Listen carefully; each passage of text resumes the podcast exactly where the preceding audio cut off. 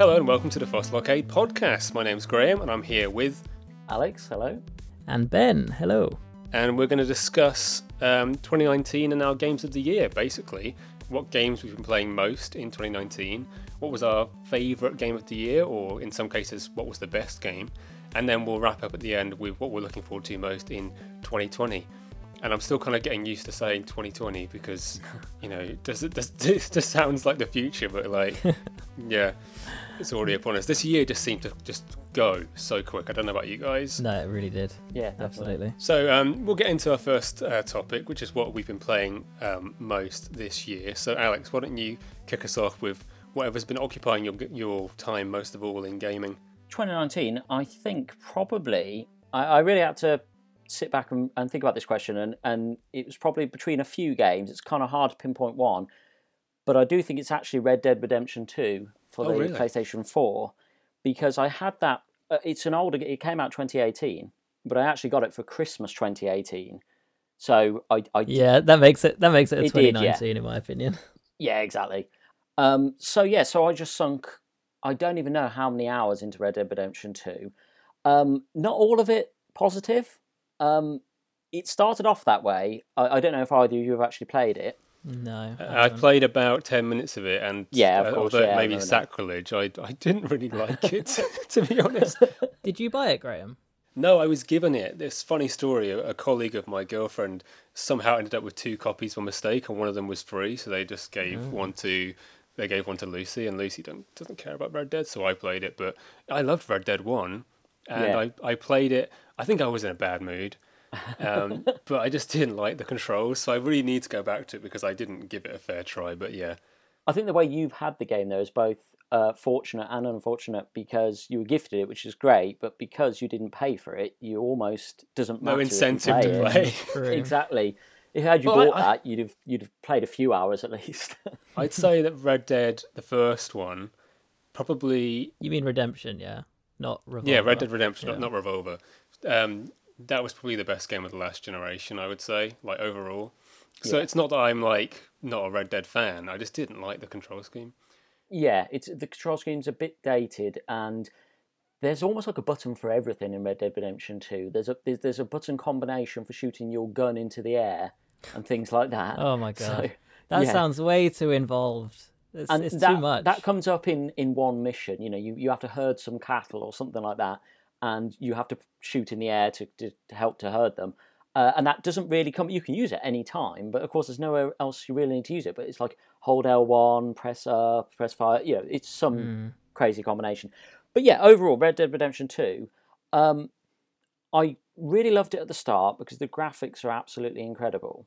Um, not that it's all about graphics, but it really draws you into the world. Mm. Um, the story is excellent as well, and the characters. Um, it's probably got the best character interaction of any game, really, because you you you set up various camps throughout the game, uh, and you can just keep going back, and you can play cards with people. They can give you missions. You can just talk to them about stuff, and you really get a sense of like a living world and a living um, camp that you're in, and it feels like it's going on when you're not there. Mm. Um, and it's I think when you start the game, it's very easy to lose hours really into just hanging around in this camp and just um, helping to cook the food and silly things like this. You, So you you've get been playing mostly the single player, is that, or do you, or do you, do you spend a lot of time online? No, I've never played the online actually. Wow, I so you've got like a whole another twelve months of online play to go potentially.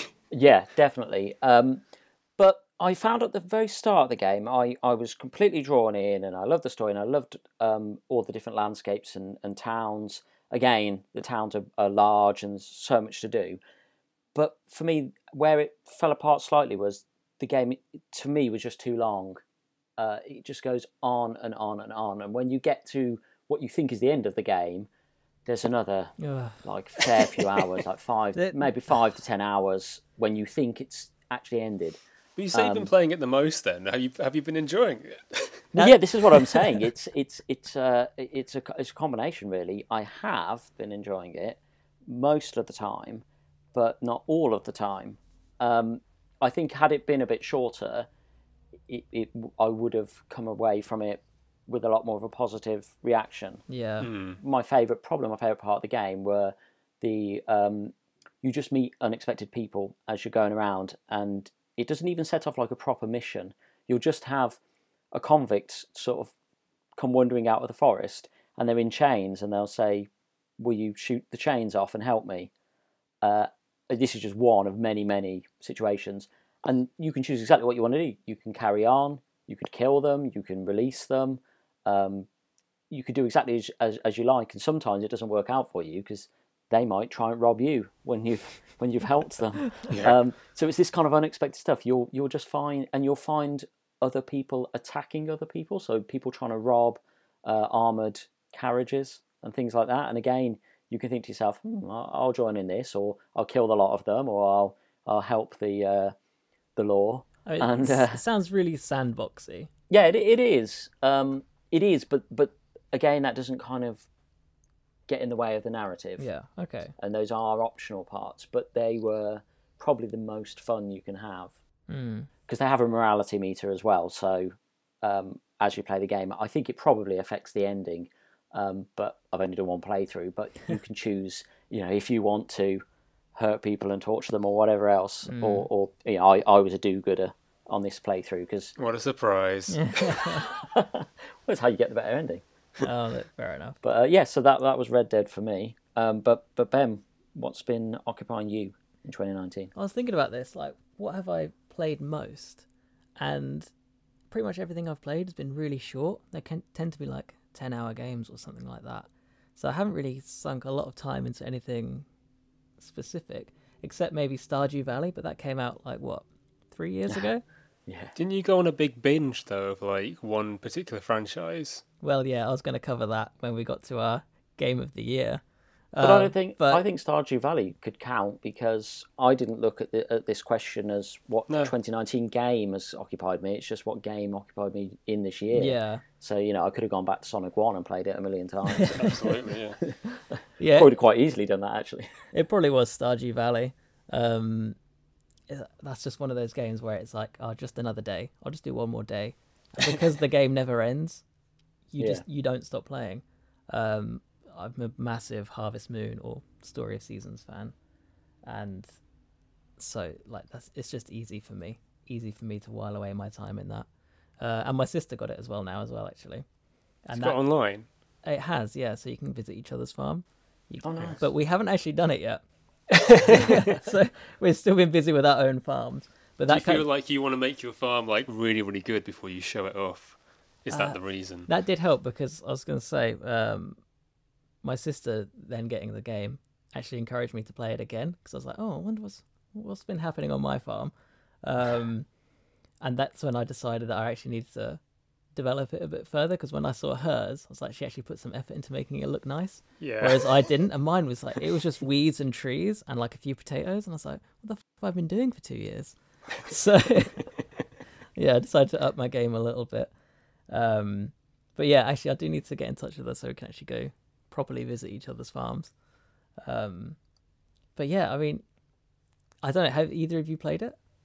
I've never played it. I mean, I've, I've been interested in it, but um, the thing for me is that one of the main the time sinks that I play is Animal Crossing. Yeah. So I feel like if I was going to sink a lot of time into to Stardew Valley, I would start to miss my Animal Crossing village yeah. and just be like, oh, I'll just play that instead. So yeah, I mean, I mean, to be honest, I never really considered about playing it online, and um, that's one of the big things I like about Animal Crossing. But when you play online in Stardew Valley, I assume you might be able to get a bit more out of it, like trading stock and stuff, and maybe it's a more kind of Mm, collaborative in that way. When you play multiplayer on Animal Crossing, you're basically just visiting the town and you just see it, and you're just like, oh yeah, nice, and you go home, more or less. As far as I know, in the multiplayer in Stardew, you don't get anything from each other's farms. You just help build Oh, each other's farms. But Um, you can like give people. You could just say to like your sister, like, oh, you know, I need you to like, um, you know, harvest these crops, and she could go off and do it for you. And yeah, that's that's exactly it. yeah, Um, and it's quite interesting that I always I kind of like put Animal Crossing and Harvest Moon against each other, but I think the one difference between them absolutely sets them apart. Where Animal Crossing, it carries like your towns carry on when you're not playing, whereas Mm. Harvest Moon or Stardew Valley they don't. So Right. I could leave it for a year, come back, and I pick up where I was. And I feel like, so for you, Graham, I don't think you'd get into Stardew Valley because of that. I feel like when you've got something still kind of growing, essentially, your tendency to revisit it is, you know, it's m- much more likely. Um, Yeah. whereas you, you could put down Stardew Valley and, like I did, forget about it for a year and then come back to it. Yeah, I like that though. That it's. I mean, it'd be interesting if there was a Harvest Moon or Stardew Valley game where it did kind of carry on, and I wonder if um, the new Animal Crossing next year might have more kind of job-like elements where you can grow stuff, and Mm. I'll be interested to look at that. Whether they're kind of learning from the success of Stardew Valley because it's been a pretty big global hit that game, I think, hasn't it? Yeah, it really was. I was following that for I think four years before it came out, Wow. and so I was really excited about it. And but then when it came out, it didn't have multiplayer straight away, and that was one of the things I was looking forward to. And then I was sort of a bit like, oh. and then I didn't really get into it. But then since the multiplayer's been added, I haven't even used it. So Overall, though, you've waited for four years. Has the game lived up to the hype for you? Yeah, definitely did. Um, yeah, absolutely solid, and he's really impressive considering it's just one guy. He did all the programming, the art design, and the music for it. Oh, that's and it's yeah a real. A really I, um, I was going to say. I, I've actually got it on Switch, oh, have you? um, and I have played it, but I didn't really get into it. I don't know. I probably didn't give it enough time. Mm. Uh, I just got it in a sale, and uh, I started up, and I put. I think I'm not so used to that style of game. Mm, it's and quite a I think niche that- thing, I think. Yeah, I liked it, and I really liked the, the graphical style uh, and everything like that. But I think that almost the lack of direction threw me a bit. Um, uh, yeah, I wasn't looking for a linear game, but but maybe a bit more of an understanding of how everything works at, at the start. Yeah, I think part of that is maybe there's an expectation that anyone who's playing it would have played Harvest Moon or something like that, Mm. and that Maybe kind of like gives your you a bit of a- genre initiation's already been Yeah, had. exact, exactly. When you when you say it's got multiplayer, Ben, d- Hmm. does that can you play it like simultaneously from like the couch? No, Oh, see, that's the thing. I, I feel like I could. that really threw me because that's that's what I thought it was going to be. right. And I remember during development, he was saying, like, he was asking the community, you know, about the best way to go around doing this, and that was one of the options was potentially having a kind of a split screen, like a dynamic split screen or something like that. Um, and yeah, it didn't didn't didn't happen. It's probably too difficult to do. So if there's not um, enough, um, you know, desire for it from the community, I could see why they would put Exact- that to one side. yeah, They're finally adding that in the next Animal Crossing, but I don't think it's going to have split screen. I think you have to always be in the same space. So it's kind of like they've moved a little bit closer to to full like simultaneous play, but it still Mm. has that one detraction where it's like, well, I still have to be near you. that Yeah. It's like you that's- can't. for a game like that. That would be annoying because that'd be so irritating in Stardew Valley. Uh, yeah, I'm still going to play the hell out of it regardless. So um, but yeah, I think that's probably my most played, and then, uh, and then, yeah, the other stuff was just like, yeah, arcade games, really short games. I was like, ah, these don't count. So yeah, that's the one. That was the time sink for me. if you played like 500 hours of Outrun though, that would that would just be that'd be the how that'd be your year, wouldn't Yeah, it? Yeah, it's You'd coming have- close. exactly. Well, I was looking at uh, my Switch um, to see what my most played was, and YouTube is like just absolutely winning. Fossil Arcade's number one fan. Yeah, there it is. so, Graham, what about you? Um, the game I played most this year was Super Smash Bros. Ultimate. Yeah, I'm gonna look on my Switch actually. when I, see. whenever I'm on my Switch, you pop up and it says that. Um, I've played how much is it?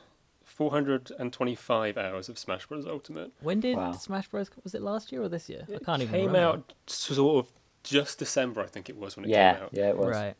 Um, so that's yeah, basically twelve months of play. And the thing with uh, me and Smash Bros is that when I was a kid, I loved Smash, but my friends were better than me um, by a long margin. And then when Smash Four came out for like 3DS, I actually was able to put that handheld time into it and get quite good.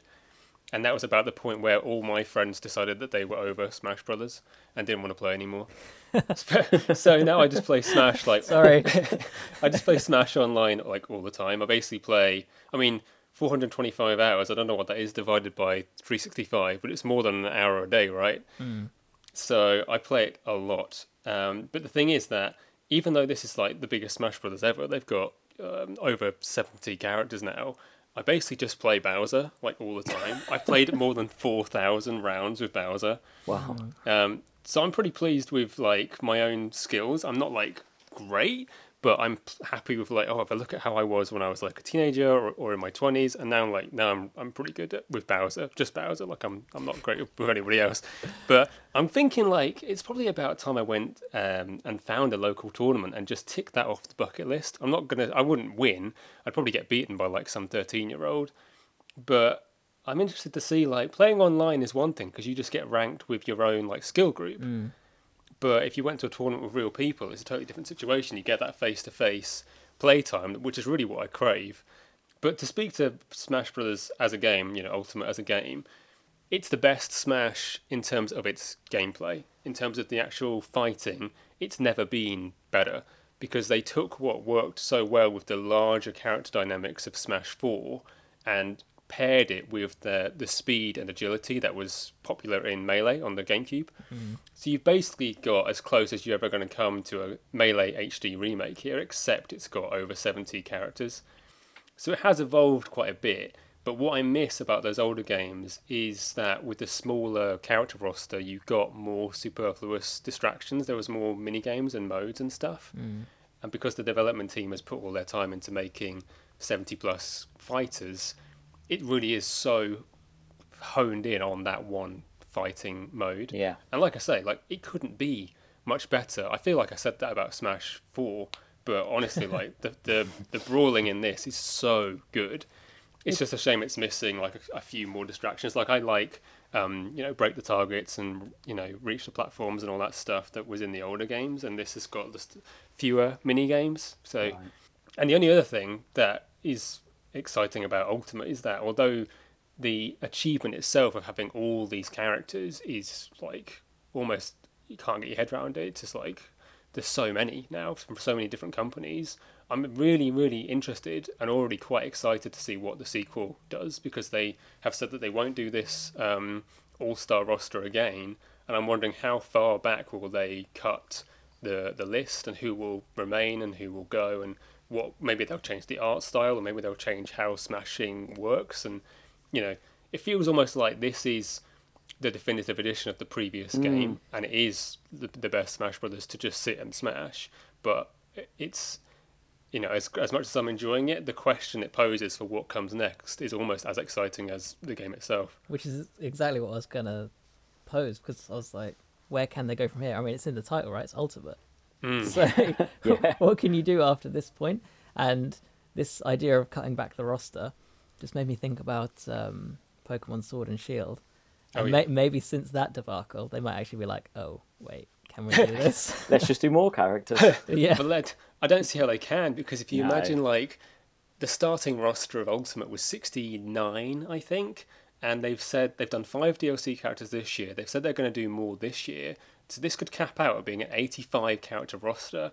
So then if smash ultimate 2 came along with 85 on the board from the beginning and then they were like oh we've got to do more dlc it's just like oh my god.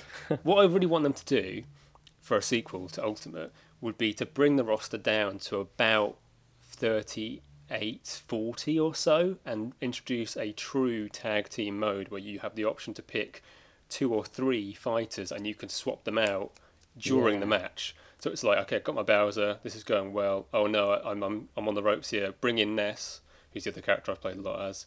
And you know, without losing a stock, you've actually swapped the character. Mm. They've got a new mode in Smash Ultimate, which I really, really like, which is called Smash Squad, where you can choose between three to five fighters and have them fight in a row, but you have to lose a stock before you go on to the next one. And the other thing that's a detractor for that mode is that it's only local. You can't play that mode online. So that would be the top of my wish list for the next Smash game is a true tag team mode where you can hmm. you can you know dynamically switch throughout the match. Because you already have you have that bit with Pokemon Trainer. That's that's like a three team character. So just being Yeah. able to do that with, with any trio of characters would be fantastic. I feel like I I sort of lost interest in Smash because it maybe it's not fair to say this, but the changes were incremental. Like it was kind Mm. of steadily getting better, and I was like, I feel like I've played this, and it They're just refining it. got They're not they're yeah, not evolving it. and it just Yeah. got played out for me. So in order for me to get back into it, it'd have to be a different game entirely. I think. but I, I hadn't even thought about this reinvention until Graham brought it up now. Uh, but to me, it, I find that really exciting. I'd love to see what they could do. Um, you know, like next E3, or well, it's not going to be the next one, but you know, a future Nintendo Direct or wherever. Um, you know, you imagine this like trailer to show off a brand new art style. You know, don't even need to give away all the characters, but uh, I think Graham could be onto something there. But yeah, I've been playing a lot of Smash Brothers, and I've got a sort of a New Year's resolution building already that I'm going to still play Bowser because Bowser's been my main like since Melee. But um, I wanted to try and like find a new character next year so I can sort Oh, of like, nice. mix up a bit more. Um, I think yeah, I think of um of all games you could play this year and sink your time into though Smash is a great one just because of that breadth of content. Uh, it's easy to spend 400 hours. Yeah. Uh, very easy. Well, Graham, I know uh, your girlfriend's most played game because I was having a little look on the Switch to see the most played game. oh my god, game. yeah, you're right. 490 hours in Civ. Civ Five was Civ it? fi- uh, five or six? I don't know. I don't play any of them, but I saw that and I was like, oh, she's trumped all of us. Oh yeah, this is the thing. Is that last Christmas I bought her um, Pokemon, which she asked for, a Let's Go Eevee. What is it? Oh yeah, Civ Civ Six. yeah. And then on a whim, I was like, it was like almost Christmas Eve, and I thought I should get her something extra because she only had the one thing from me, and I was like, oh yeah, Civ. So I bought it, and I thought I can always return it. She doesn't like it, and she barely touched that Pokemon game, and she played like nearly 500 hours of Civilization. So she really liked it. And the thing with her as well is that um, she she's not bothered by like superfluous modes. I'm saying, oh, in Smash Brothers, I want to do extra things, and Alex was talking about all all the distractions you've got you've got in Red Dead and all that kind of stuff. Lucy's just played like the main mode of Civ on repeat for like 500 hours, and I was like, oh, there's like scenarios and like online multiplayer, and you know what are they? What are they Nah. like? Like, I don't care. it's just Brilliant. like, but you know, I like I've sat and played like. 4,000 online matches, almost all of them as Bowser, so you know, Yeah, you can't talk. exactly. so those were our most played games um, from 2019. yep.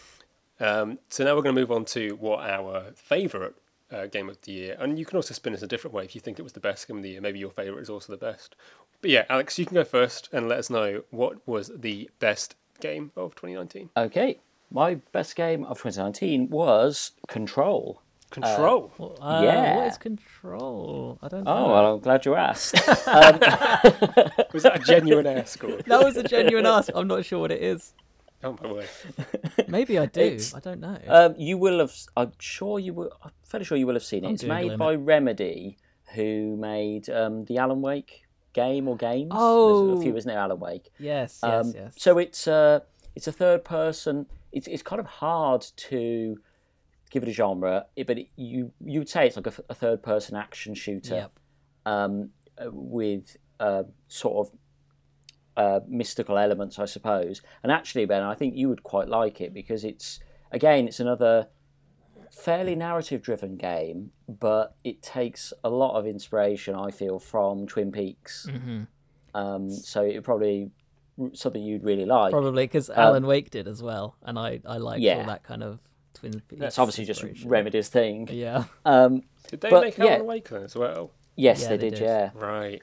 From the name, I had no idea what it was, so Mm-hmm. I kind of didn't really tie that together. But um, so yeah, so I just kind of got it and, and jumped straight in, and um, and yeah, it was. I, I think I played through it quite quickly. And again, it's a game that's probably a bit longer than you would expect for the type of game it is, but I burned through it really quickly because the uh, the story is good, um, but the actual controls and the gunplay and using your powers uh, is brilliant. The gameplay is just I thought was fantastic.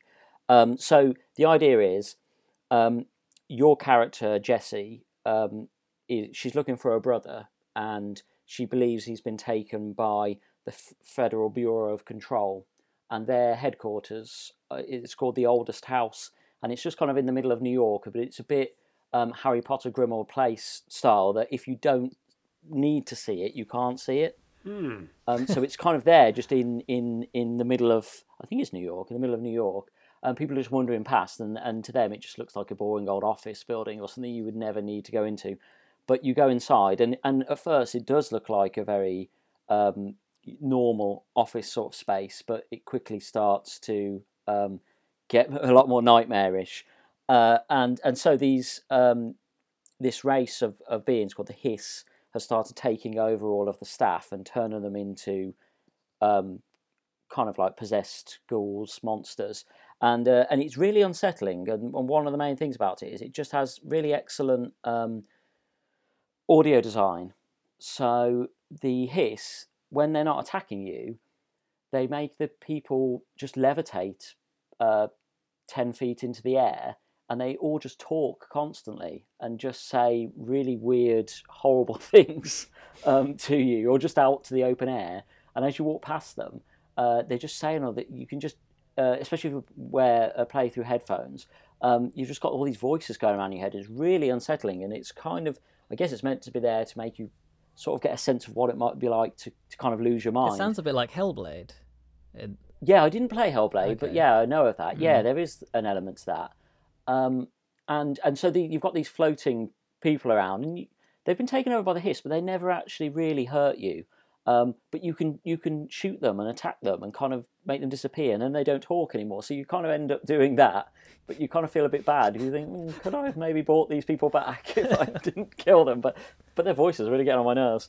Um, and, but, uh, yeah, it's it's kind of it's, it's almost a, a, hard game to explain unless you've played it or um, have seen it. But as you go through, um, you start to unlock powers. Um, so they have these um, objects of power, which are meant to have been found by the Federal Bureau of Control and taken back for studying. Uh, and they're just everyday things generally, like television sets. Um, but you you have to do a particular mission um, where you'll go into a different dimension uh, and you'll have to overcome an obstacle, and then you unlock a power. So you unlock kind of like a, a Star Wars Force push style um, ability, which you can upgrade. Uh, you you end up levitating. You can make energy shields. So it adds a whole new element to um, to the gunplay, um, and it's very interesting. You only actually have one gun gun in the whole game, but as you go on, you again you level it up and um, and you give it abilities. But you also um, unlock. It can kind of morph and, and change, so it can turn into a shotgun and it can turn into you know, sort of like a um, a sniper rifle um, as you go through the game. So although visual visually you look like you've only got one gun, it actually has many different styles. It, I mean, when I saw, I think I saw some trailers for it, and it looked kind of like X Files crossed with Carrie. It was kind of kind of weird looking. It did look fun. It looked satisfying yeah. to play, but it's got a very unique graphical style as well. Mm.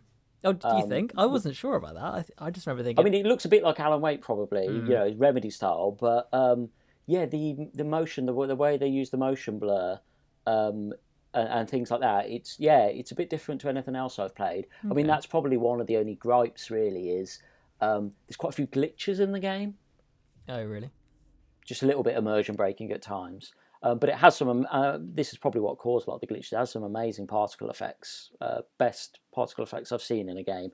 And when you have this um, sort of uh, force push kind of mechanic, uh, you can walk into an office and trigger it against an enemy or just anywhere, and paper and and desks and everything just flies into the air and goes mad. And uh, that's quite yeah, it's quite fun to do.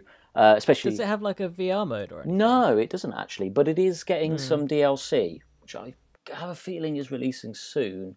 So that's going to be quite uh, exciting to look forward to.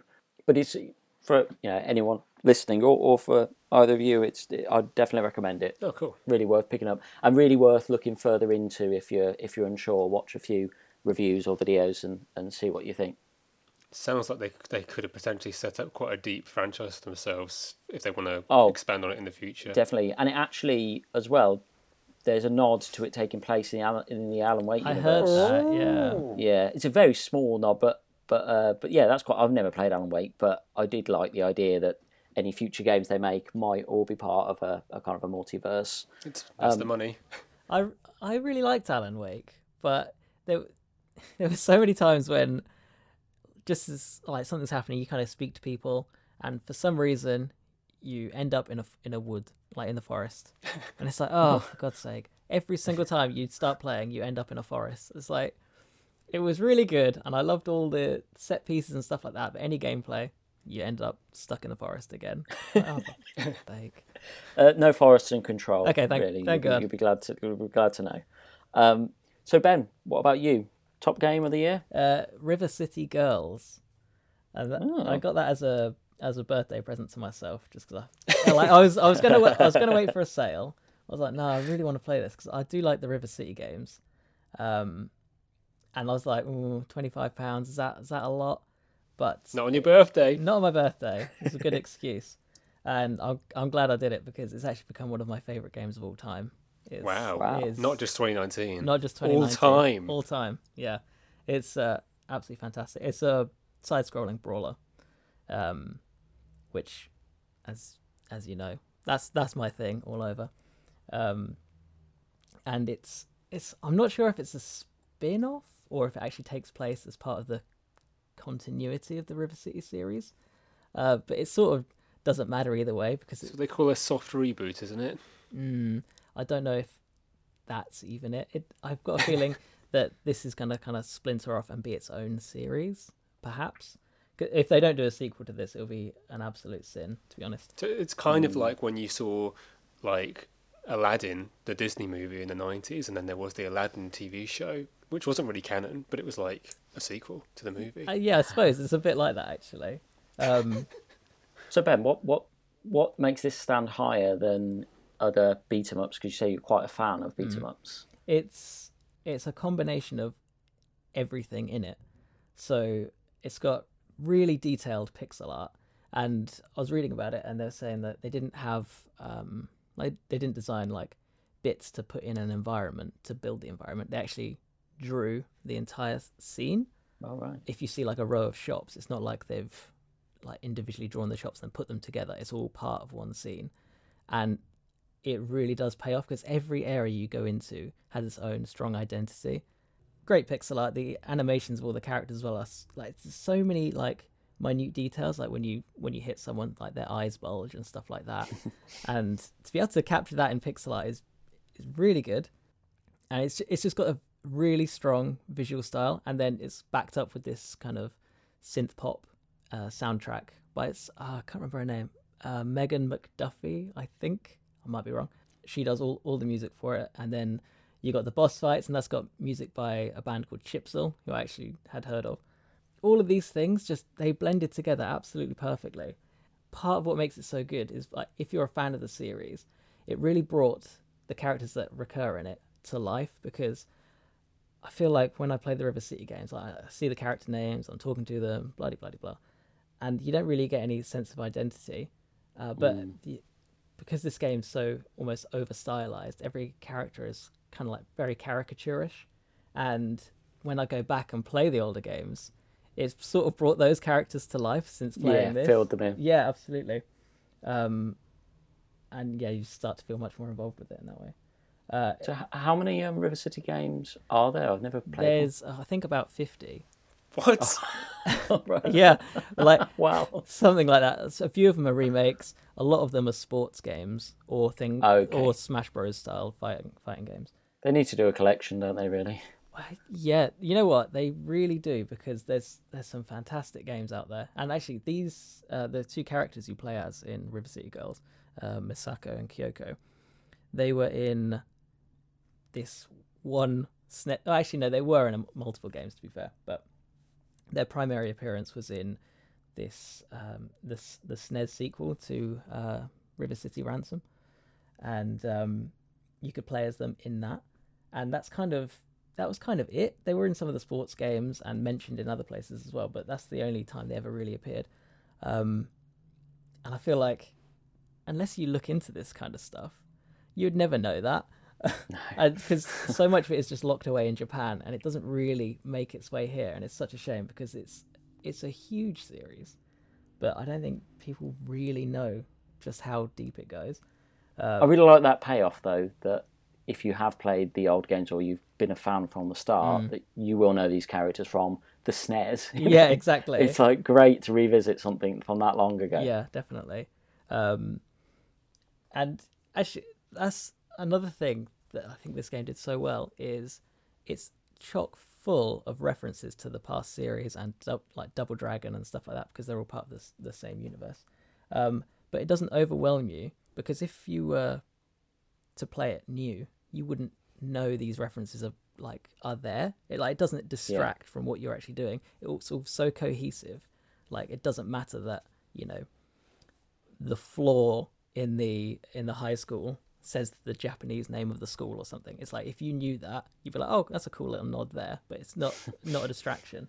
Um, and it's just yeah, it's absolutely fantastic. I absolutely love it. And as soon as I finished playing it, I just started again and I've played it a second time. Brilliant. So I've I've played through it played through it twice now, and I'm about to do my third run through because there's a couple of items I still need uh, need to get. It um, sounds really really polished. It is absolutely fantastic. It's it's a lot like um, the Scott Pilgrim game. I yeah, think, but uh, in a good way. You know, it's um, I wouldn't say it's kind of ripping off. Definitely inspired by, but it's it's still got its own well. Scott Pilgrim was basically just like a River City, you know, in, you know, game basically, wasn't it? That is exactly right. Yeah. Yeah. So yeah, there's there was a lot of love for the for the series in this game, and I mm. really really hope they they continue with this because they they've absolutely nailed it. Doesn't sound like the series is going to stop. No, like we're on 50, 50 games, games now. So I, I think it's 50, something like that. That's my 2019. I could just I could go on a long time about this, but I feel nice. like you know it's Graham's turn now. Let's hear what was your 2019 game of the year. Resident Evil 2, the remake. Um, I'm quite late um, to Resident Evil fandom. I I played them when I was younger, but only sort of like casually. Never really finished one. But then since uh, like mid 2018, I went on like a Resident Evil binge where I finished the first one, the remake, um, finally. Then I played through Seven in VR, which um, is one of my favorite games ever. It's it's so good.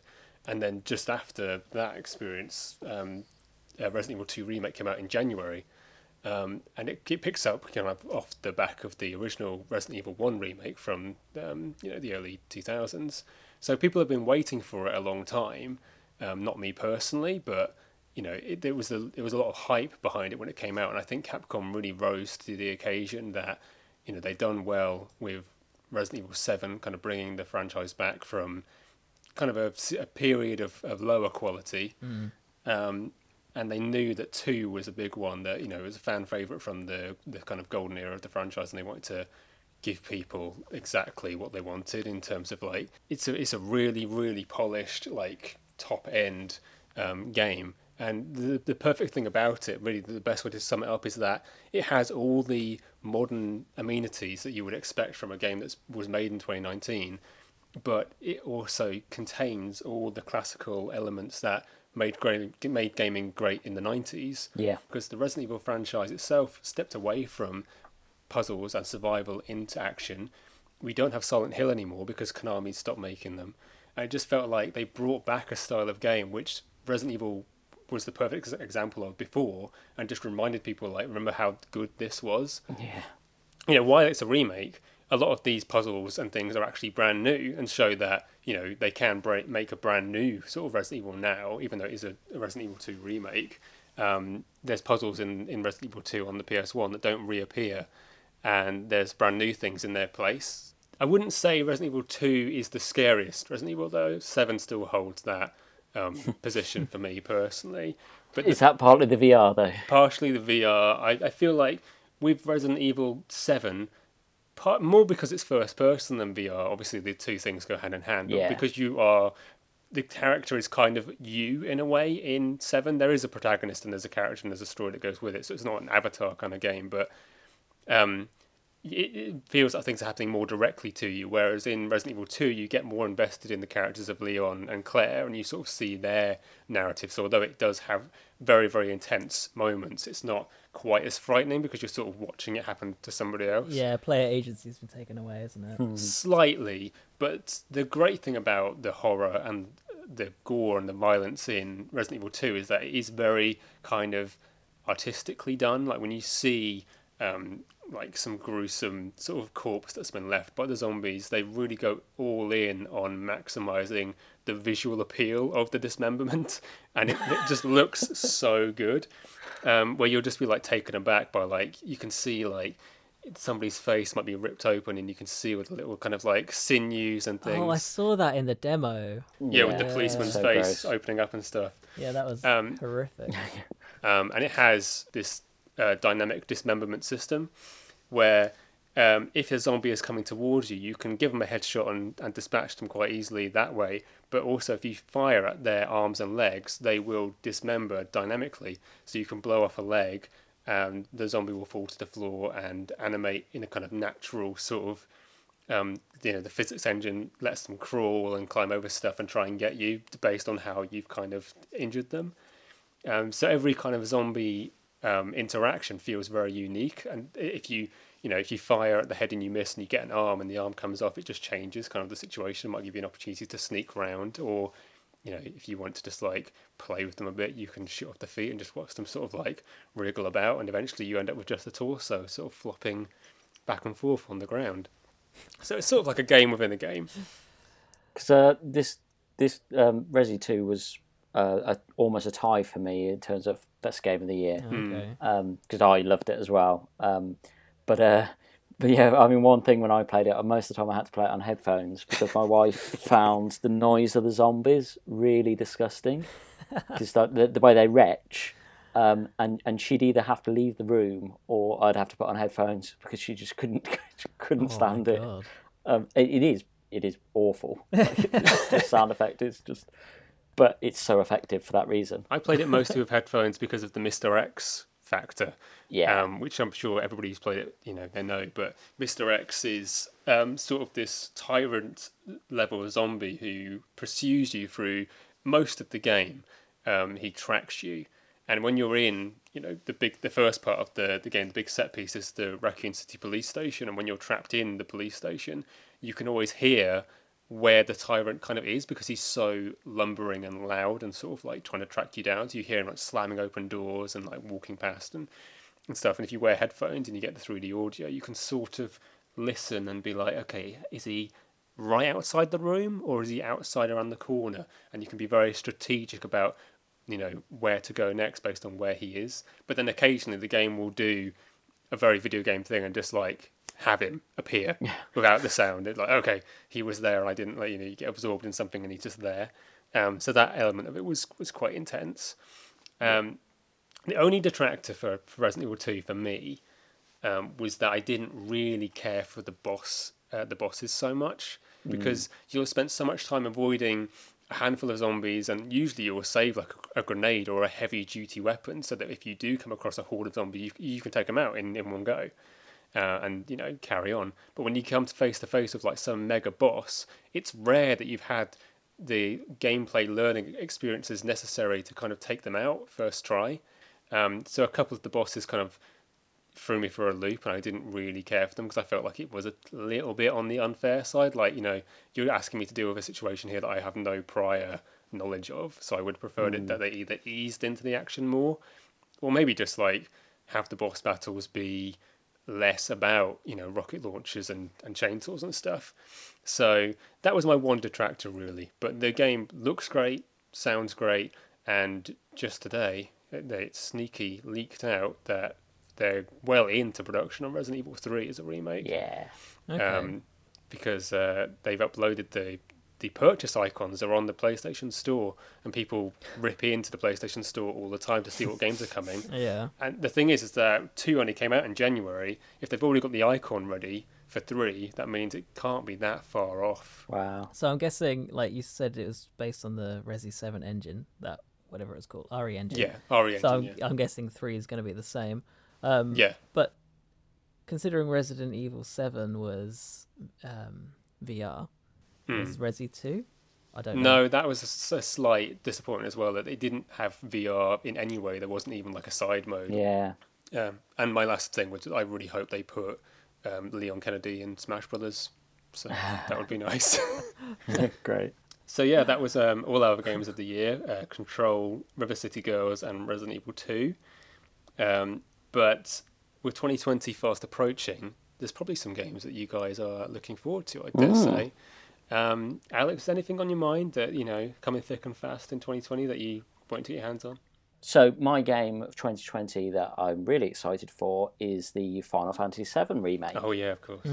um, because Final Fantasy VII was quite a pivotal game for me. Um, I remember playing it. I can't remember what age. I went round to my uncle's. I didn't even have a PlayStation at that point, and that, as well as Metal Gear Solid, I think first opened up gaming to me to show that things could be narrative driven um, rather than just purely gameplay. And, uh, and and I hadn't played an RPG before then. I know they existed, but I, I I'd never played one. So it really opened my eyes to the kind of the power of the PlayStation and and uh, you know 32-bit gaming or whatever you want to call it at that stage, but what it could do and CD-based gaming and and uh, you know FMV sequences uh, and things like that. Um, and I think off the back of the quality of the Resident Evil 2 remake, as Graham's just discussed, it's really given me um, confidence in in what they can do and and looking at it what they have done really because you can just see uh, how good it looks. You know they've changed up the battle system but from reports I've read they've done really well with it. So they've made it more active than than um, turn based and kind of a mix between Final Fantasy 15 and uh, Kingdom Hearts but you can also retreat back into um, the uh, turn-based sort of elements as well if you want to. It's kind of a choice. But um, yeah, I think it looks brilliant. My only detractor is that it's the first episode coming out. Yeah. Who knows how long it's going to be before we get all the episodes? It would be nice if they Um, just gave some indication of how long that's going to go on for. Like if they knew that they were going to do three, that would be a nice, just little tidbit of information to know. What? So they don't know how many episodes they're going to do? No, No. Oh my No. god. yeah. I mean, ev what what console are they going to be on as well? Because obviously the PS5 comes out next next Christmas. Yeah, there's that. So are, are they, you know, they're going to span multiple consoles? Are they going to re-release parts one and two on the PS5 and carry on? Who knows? Oh, Oh yeah, point, absolutely. actually. Think of the cash on that.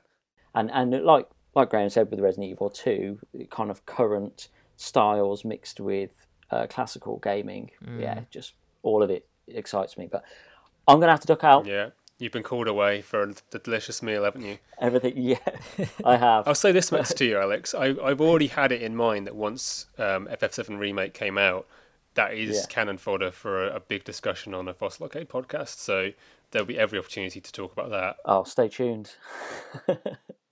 But yeah, thanks for coming on and telling us your favourites, and we'll we'll see you again soon. Cheers, guys. See you See later. Bye. Bye. So Ben, why don't you um, continue? What what game are you looking forward to most in 2020? Well, as I have such a varied palette of interest, it's going to be another brawler for next year. Uh, Streets of Rage 4 is what I'm looking Oh, forward to. most. yes. Yeah.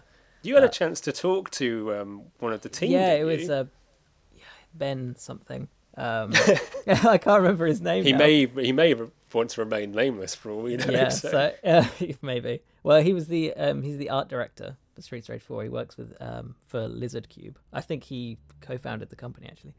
Um, so yeah, we got to play it at EGX, and he um, spotted us because my partner was dressed as Blaze, the new design that he made. Oh, okay. Is it um, is it Ben Fiquet? Uh, Something like that. Fiquier, I guess it would Yeah, be. his F I. Q U E T, right? Yeah. Oh, so we'll just say yeah, Ben Ben F Ben Ben from Lizardcube. Yeah, so he um he spotted yeah my partner, and then we just got chatting, and he was saying that um Sega of, of Japan they've started to realize how much nostalgia there is for their old IPs in the West, Mm. because in Japan I it comes across that they don't really care that much. Gaming history does seem to be on the kind of it's a lower priority in Japan than over here, Yeah, almost, which is odd to think. Yeah, it's it's really strange.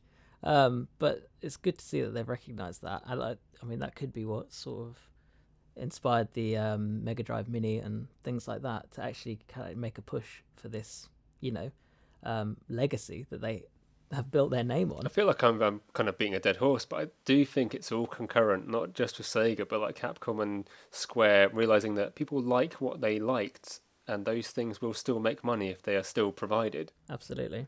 So who knows what we might see in the future? uh, uh, not just Streets of Rage 4, Golden Axe or New uh, Shinobi with that art style would be great. That kind of like anime paintedly art style would be fantastic. yeah, it would be I loved that. Um, you know, Wonder Boy Dragon's Trap that Lizardcube did. It was one of the best games that came out that year. The music was phenomenal. So Yeah, he Yeah. he was the art director for that as well. Really, really looking forward to that. Um, yeah, playing it was a lot of fun. Played it a few times. Um, it's, I mean, nothing surprising. It's exactly what you'd expect, and it looks really nice and sounds really good. And they've got a lot of a lot of composers on board. Um, Yuzo Koshiro and I.